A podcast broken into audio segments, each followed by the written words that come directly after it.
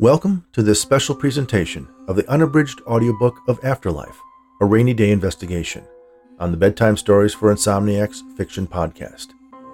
Afterlife was inspired by a real life investigation conducted by co author and parapsychologist Lloyd Auerbach. That was the case that made him believe in ghosts. Although Afterlife is book two in the series, you can enjoy it as a standalone story. However, you'll likely also want to listen to Near Death the novel that introduces Dr. Jennifer Daye, anthropology professor and parapsychologist, to her skeptical partner, former police detective Nate Raney. In Afterlife, Danny, a young boy, makes friends with the ghost of a woman, Maureen, who used to live in the house his family has moved into. He's the only one who can see and hear her. Maureen died 15 years earlier, trying to make her escape from a botched bank robbery, at which time she hid millions of dollars in cash and valuables. Unfortunately, she can't remember where. But that's not going to stop her old partners from doing everything they can to find their long lost treasure, no matter what the cost. If you enjoyed this free presentation, I hope you'll take a minute to post a review on Amazon, Audible, and Goodreads, as well as your favorite podcast app. And don't forget to listen to Near Death, along with my weekly short stories, here on Bedtime Stories for Insomniacs. And now, Part 12 of Afterlife A Raney/Daye Investigation by Rich Hosek, Arnold Rudnick, and Lloyd Auerbach. Chapter 43 Marcia tidied up Danny's room a bit as he slipped into bed and under the covers. She picked up the clothes he had discarded on the floor and placed them in the hamper in his closet, then picked up a crumpled napkin and made a note to vacuum the crumbs under his desk in the morning. Do you want a story tonight? she asked Danny. That's okay, he answered. Maureen said she'd tell me one. Danny looked toward the foot of his bed. Marcia followed Danny's gaze and stared at the empty space where he was looking, willing herself to see what he saw, hoping that there really was a ghost and that her son wasn't experiencing hallucinations. She worried about what that might mean. One of the more frightening possibilities she found online was that he had a brain tumor. She shook it off and forced herself to smile at Danny. She leaned over and kissed him on the forehead. He was at the age where he was just starting to find this to be yucky. In a few years, he would be a teenager. That was hard to fathom. A few years after that, he'd be driving, and it wouldn't be long before he was off to college. But until then, she would kiss his forward every night until he made her stop. Good night, Danny. I love you. Love you too, Mom, he said in a way that foreshadowed a time not too far in the future when he would be reluctant to say that to her out loud as well. Marcia switched off the light as she walked out. She left the door open a crack so she'd be able to hear if he called out to her in the night. Then she lingered just outside, listening. Tell me about the gold mine, Danny said quietly to Maureen. Maureen moved so she was sitting on the side of Danny's bed. Again? she asked. Don't you want to hear about something else? I remember a story about a boy who finds a giant peach in his yard. Please, he begged. It's better than a story because it's a real adventure. Maureen smiled. All right. I'll tell you about how my friend Joanna got lost. Did you find her? Danny asked, a note of concern in his voice. Yes, we did. The story has a happy ending, Maureen assured him. You see, me and my friends liked exploring the woods and the mountains. We had a lot of secret places where we would play. The gold mine was just one of them. That's so cool, Danny said, fighting off a yawn. We thought so. It was my older cousin Jeremy who actually found it, and one day I heard him telling his friends about it. So I told my friends, and we decided we would follow Jeremy to find out where it was. We were good at sneaking around in the woods. Me and Joanna and Carl from the next farm down used to play hide and seek all the time. So the next time Jeremy and his friends sneaked off to the mine, we followed them, then waited for them to leave before we checked it out ourselves. If you didn't know what you were looking for, you would pass it by. The entrance was narrow and hidden behind some bushes. Part of it was a natural cave. There was a big area just inside. The miners had leveled out the floor with dirt and started digging tunnels into the side of the mountain. Jeremy and his friends had taken some old lawn chairs and a small ice chest and set them up in there. I think they were scared to go into the tunnels. They were kind of small and tight. Carl had taken a gas lantern from their barn, and I had managed to get a bunch of candles and matches. There were two tunnels off the main chamber, and we explored as much of it as we could. Part of it was filled with water, and we imagined there was a sea monster living there, so we stayed away. Good, Danny said, relieved. Maureen smiled. Danny had confessed he didn't like monsters, and that there might have been one living under the stairs at their old house. So she steered clear of telling him the particulars of the creature she and her friends had imagined living at the bottom of the mine. We also found out that the two tunnels actually connected to each other, and we found a wide spot in one of them and made our own little hideout that Jeremy and his friends didn't know about. We brought in some blankets and set up the candles. Carl had the idea to bring some hammers, too, so we could do our own gold mining. Did you find anything? Danny asked, fighting to keep his eyes open. Not really, but we dreamed about what we would buy if we did, like new bikes. How did Joanna get lost? Well, one day after we were doing a little mining, we were heading home, and Joanna realized she had left a bracelet behind and wanted to go back and get it. I gave her a box of matches and the candle we used to get in and out, and we waited for her. But after about ten minutes, she didn't come back. Then it was fifteen minutes, then thirty. Danny's eyes had been closed for a while, but now they were wide open. What happened to her? We didn't know. We decided to go back and see if we could find her, but she hid the candle, and we couldn't go very far before it got too dark to see. We called out to her, but she didn't answer. What did you do? Well, we were scared, so we ran back to my house and told my mother, and she called the police. We were so afraid that we were going to be in trouble. Then she called Carl's mom and Joanna's dad, and pretty soon there were a whole bunch of grown-ups there. They made us show them where the gold mine was. They brought in flashlights and lanterns and searched the whole mine, but she wasn't there. What happened to her? Well, a little while later, some of the grown-ups who were searching the woods around the mine found her. She was scared and confused, but other than that, she was okay. She was inside the mine and tripped and dropped the candle and the matches. She couldn't find them, so she tried to get up by feeling her way along the floor and walls. Eventually, she found her way out through a hidden entrance, but got lost trying to find her way back to us. Did you get in trouble? A little. Mostly it was my cousin Jeremy who got in trouble, and he was super mad at me for spoiling his hideout. The grown ups got together and sealed up the entrance with cement so no one else could go in there and get lost.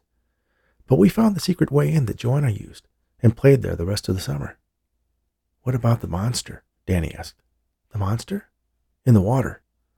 Oh, well, he'll never get out now. I don't think we need to worry about the monster.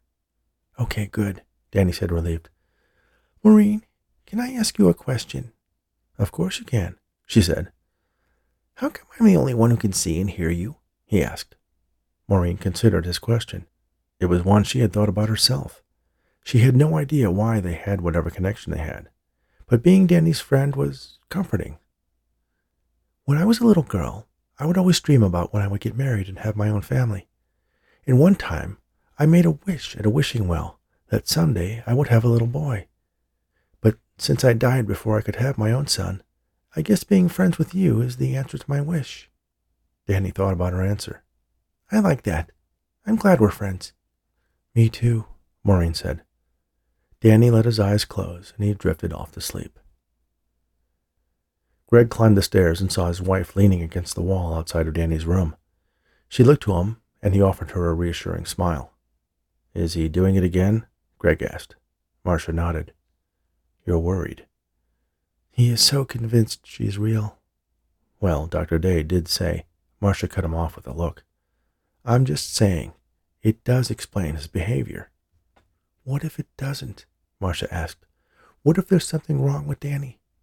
I want him to see a professional, a medical professional. A psychiatrist? Greg asked. Marcia nodded. Okay, her husband agreed. I'll call Dr. Thorpe in the morning, see if she can refer someone. Thanks, Marcia said, reaching out to Greg for an embrace. He held her for a moment, then led her down the hall to their room. Chapter 44 The last light went out just before 11 o'clock. Dale watched the house from a spot on the hillside in the woods behind the foreman's home. It was a spot where he used to hang out when he was a teenager, waiting for Maureen to be able to sneak away from her family. It was accessible by a fire road higher up on a ridge. The location was fairly flat, and Maureen would bring a blanket with her, and they would snuggle under the stars and talk about their dreams for the future. Dale had big plans. He wanted to start his own construction company. He saw the potential to develop the valley and figured he could get in on the ground floor and buy up some of the land off the highway and parlay it into a small development empire. Maureen would listen, smiling as Dale detailed his schemes, and she would in turn imagine how she would stay at home with their children and pursue her dreams of being an artist. She wanted four kids, and they would live in an enormous house Dale would build for them, high on a hill overlooking the valley. They would make love, passionately and frantically, the way teenagers did, then gaze up at the stars or the moonlit clouds. Of course, life didn't turn out the way they had planned. Dale had partnered with a man he had met while working for another contractor. The man had contacts, people who might be willing to finance Dale's business plan. But he turned out to have his own business plan, one in which he leveraged the company they had built for his own benefit, excluding himself from any liability.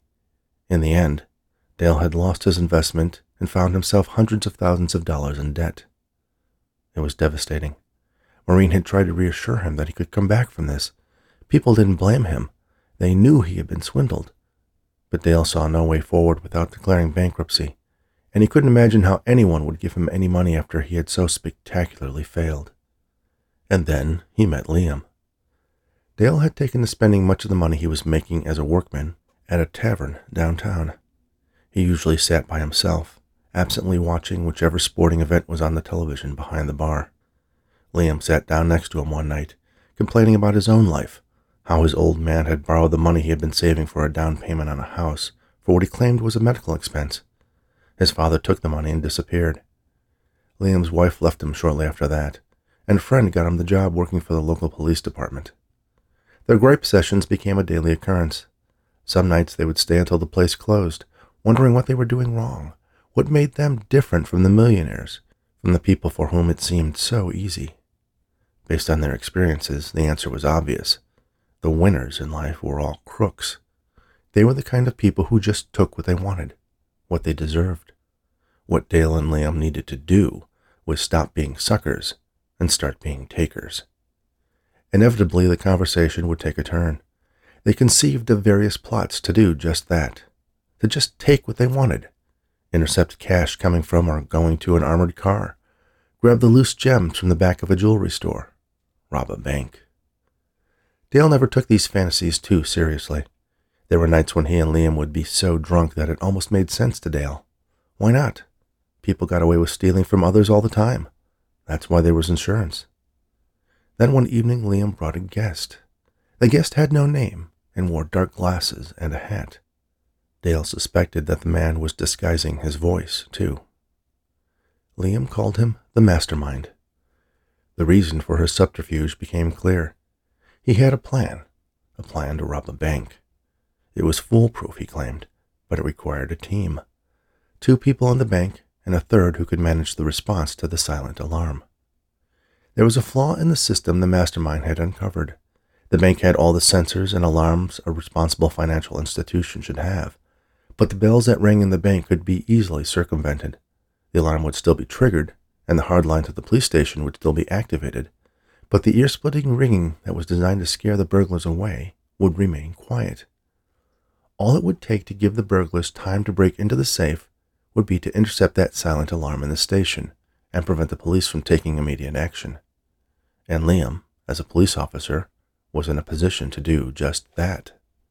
Dale was reluctant he had no idea how to break into a bank vault, but the man behind the dark glasses assured him he had access to all the equipment and know how required to do the job. Dale's construction experience would be all he needed. It was just a matter of employing tools he was already familiar with in a specific manner. The mastermind left them. Dale pressed Liam about the stranger, but Liam was hesitant, perhaps fearful, about revealing anything about the man except that he seemed to be well connected and knew the ins and outs of the Danville Bank and the police department intimately. Dale wasn't sure what to think. All those evenings Liam and he had kicked around grand schemes were just far enough on the other side of fantasy as to not to be something he needed to take seriously.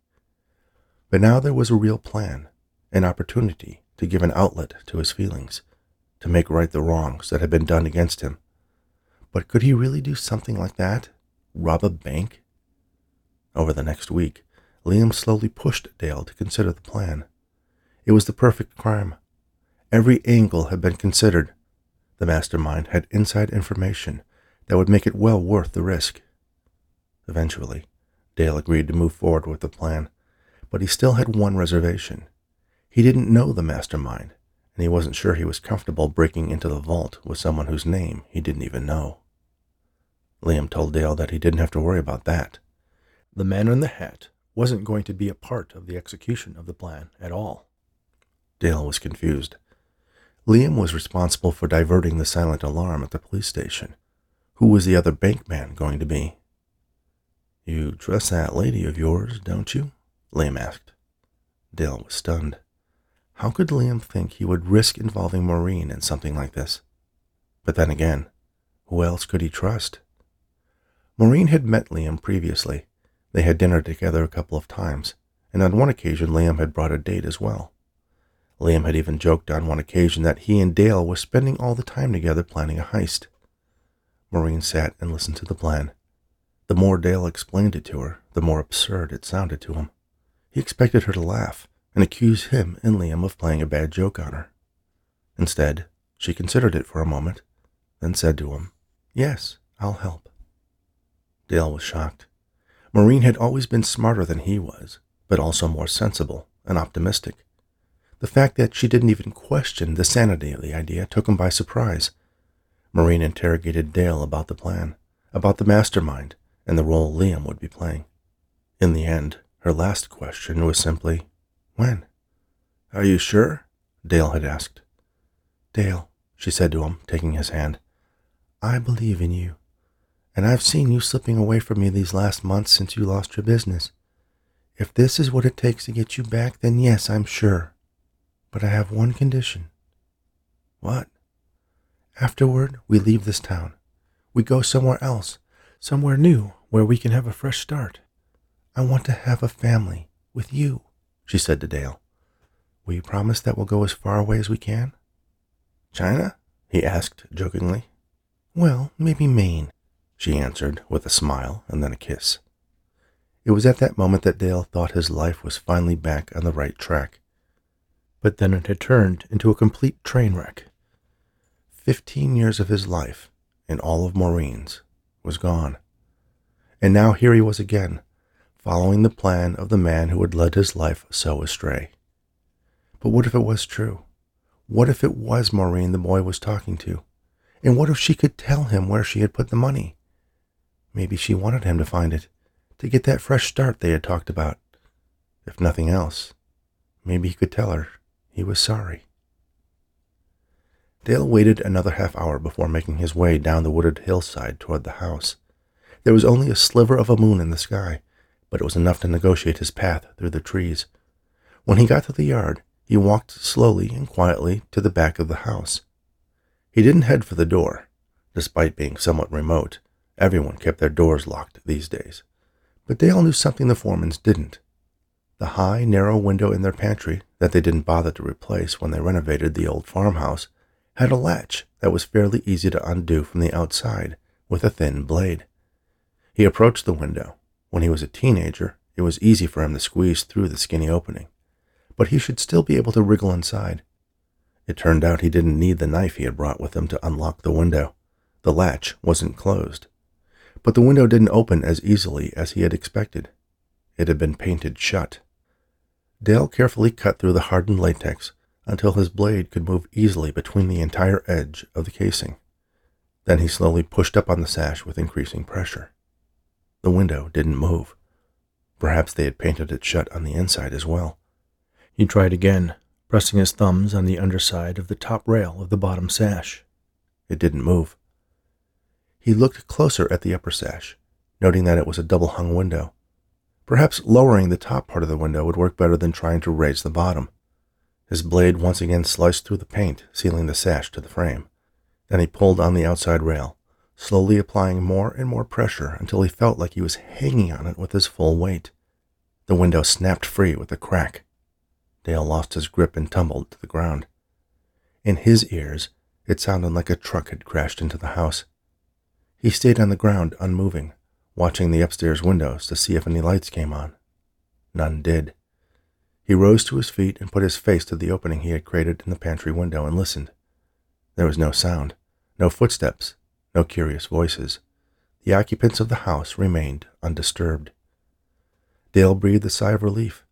He briefly considered trying to free the bottom sash so he could more easily enter through the window, but he didn't want to chance making any more noise.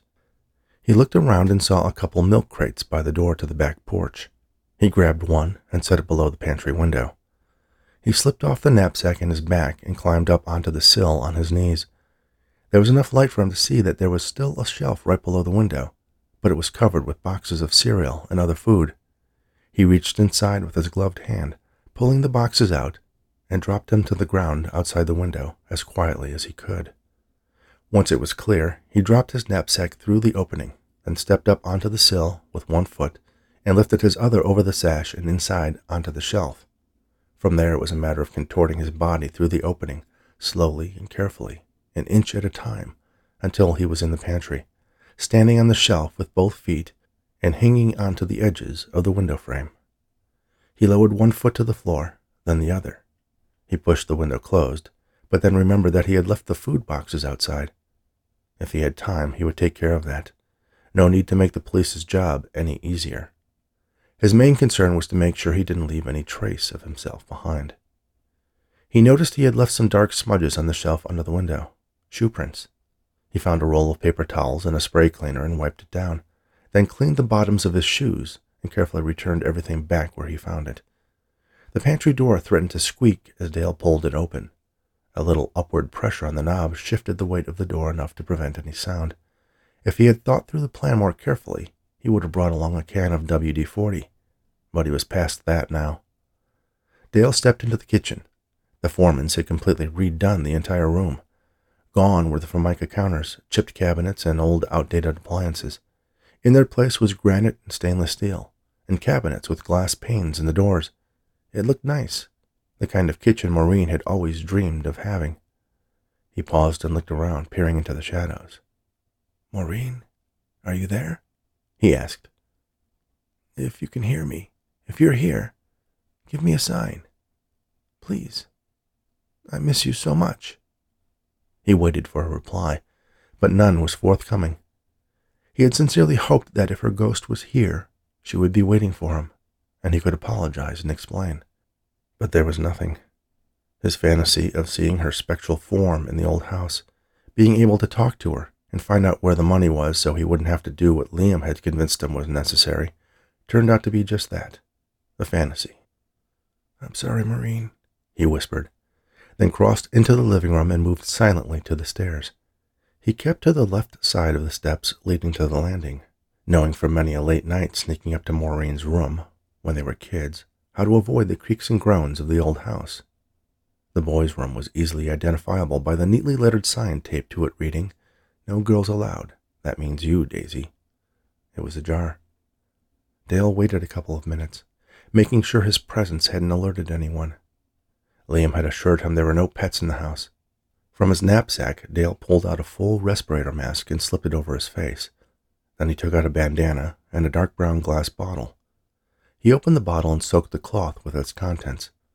Armed with a chloroform soaked rag in one gloved hand, he gently pushed open the door to Danny's bedroom with the other. Maureen didn't sleep.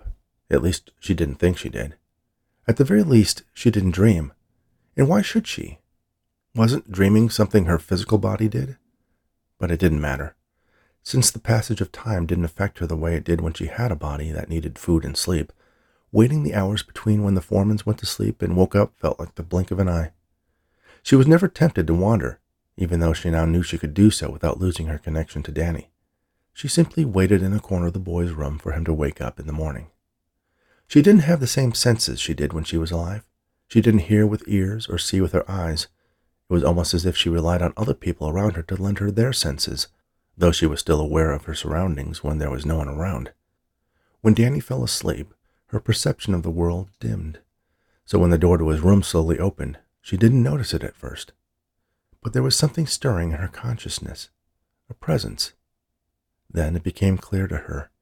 There was someone in Danny's room. It wasn't Greg or Marcia.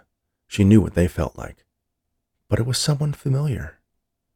All she could perceive at first was a large, dark shape creeping toward Danny's bed. Danny, she shouted. Danny, wake up! Whoever had broken into the house and into Danny's room didn't hear her, which wasn't surprising.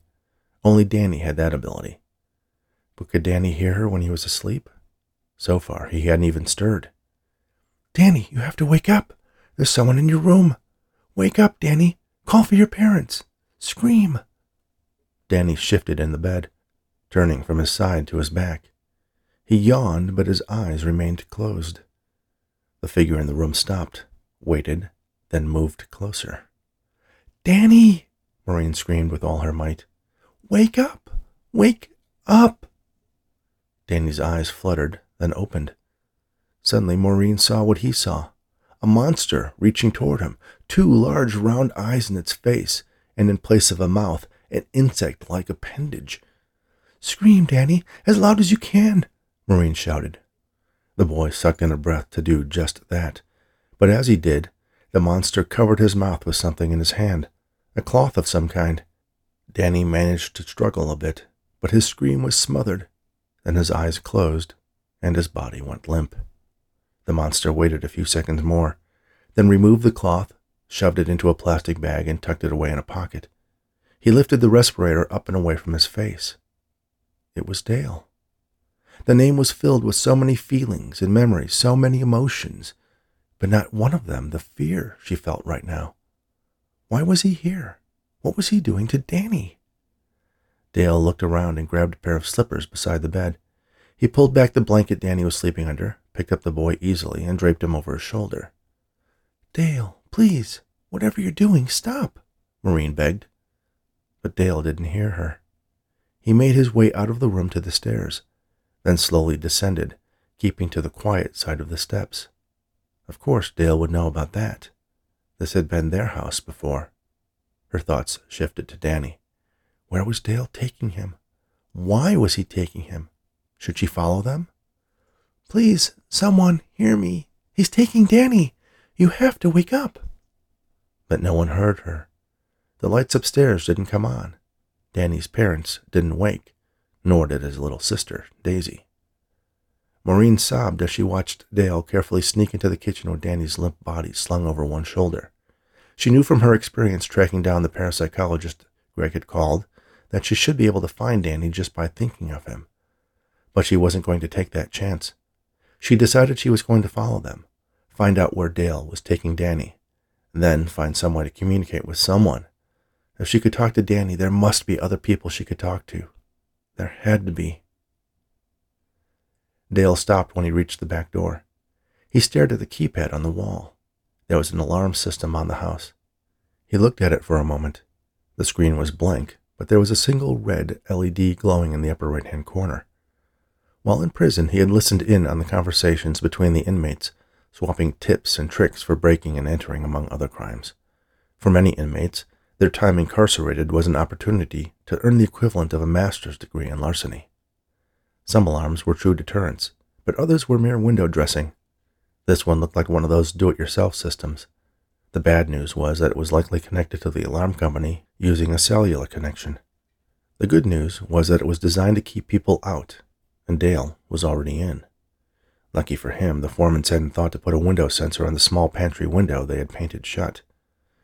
Maybe he could go back out the way he came in, but that meant he would have to somehow lift the boy through the window and lower him to the ground.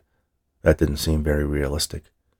The kid was small, but the longer Dale held him on his shoulder, the heavier he got. He carried the boy back out to the living room and laid him down on the sofa. Danny didn't stir.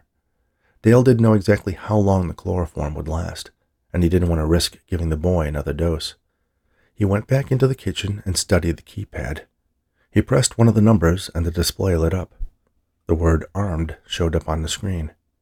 He looked around to see if the Foremans were careless enough to leave their code nearby, written on a sticky note by the keypad or maybe stuck on the refrigerator or tucked in a nearby drawer. He came up empty. Then Dale located the pair of small white rectangular boxes at the top of the back door. The smaller one, stuck to the door itself, was a magnet, and the larger piece was the actual sensor. As long as they were lined up, the system was happy But if someone were to open the door while the keypad was armed, unless the disarm code was entered within 60 seconds, an ear splitting siren would sound and a call would be made to the police. He inspected the sensor. The cover of the large piece came off easily so the battery could be replaced. Dale didn't know what would happen if the sensor suddenly lost power, but he assumed it would result in the same condition as if the door had been opened. The magnet was simply stuck to the door with double sided foam tape. Dale gave it a little wiggle. As cheap as it looked, it was stuck on fairly well. He looked around, then remembered one of the drawers he had opened looking for the disarm code was a junk drawer filled with odds and ends and various tools.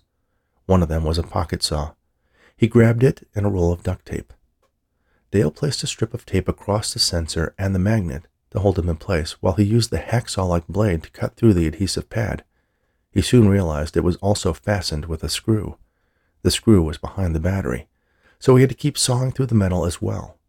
But eventually the blade cut through the last bit of adhesive holding the sensor in place. He glanced at the keypad. The display had gone dark again. The red light was still shining bright, but there was no alarm. Dale wrapped some more tape around the sensor and its magnet, then tucked them into the junk drawer along with the tools he borrowed. He unlocked the back door and pulled it open. Nothing happened. He let out the breath he had been holding and started to depart before remembering that he was about to leave behind what he had come for. The boy was laying in the same exact position Dale had left him on the sofa. Dale put his ear to the boy's mouth, relieved to hear breath sounds. He had spent a lot more time in the house than he had planned on, and half expected to see the rest of the family groggily coming down the stairs for breakfast. Outside it was still dark. Dale lifted the boy back over his shoulder and carried him through the kitchen and outside. He gently closed the door, then made his way through the screened in back porch and out into the yard. He froze when he heard footsteps. Someone was dragging something across the yard. Had they seen him? Slowly, Dale turned toward the sound. Red eyes glinted back at him in the moonlight. A family of raccoons had come to claim the treasure trove of food Dale had left behind when he crawled in through the pantry window. Dale took a step toward them, and they grabbed the boxes in their mouths and scurried off into the trees. Once they were gone, he waited another minute to make sure one last time that he hadn't woken anybody, put the milk crate back where he found it, then started into the woods toward the spot a quarter mile away where he had parked the car Liam had gotten for him. Maureen couldn't believe this was the same Dale she had loved. He was older, that much was obvious, but there was also something very different about the way he acted.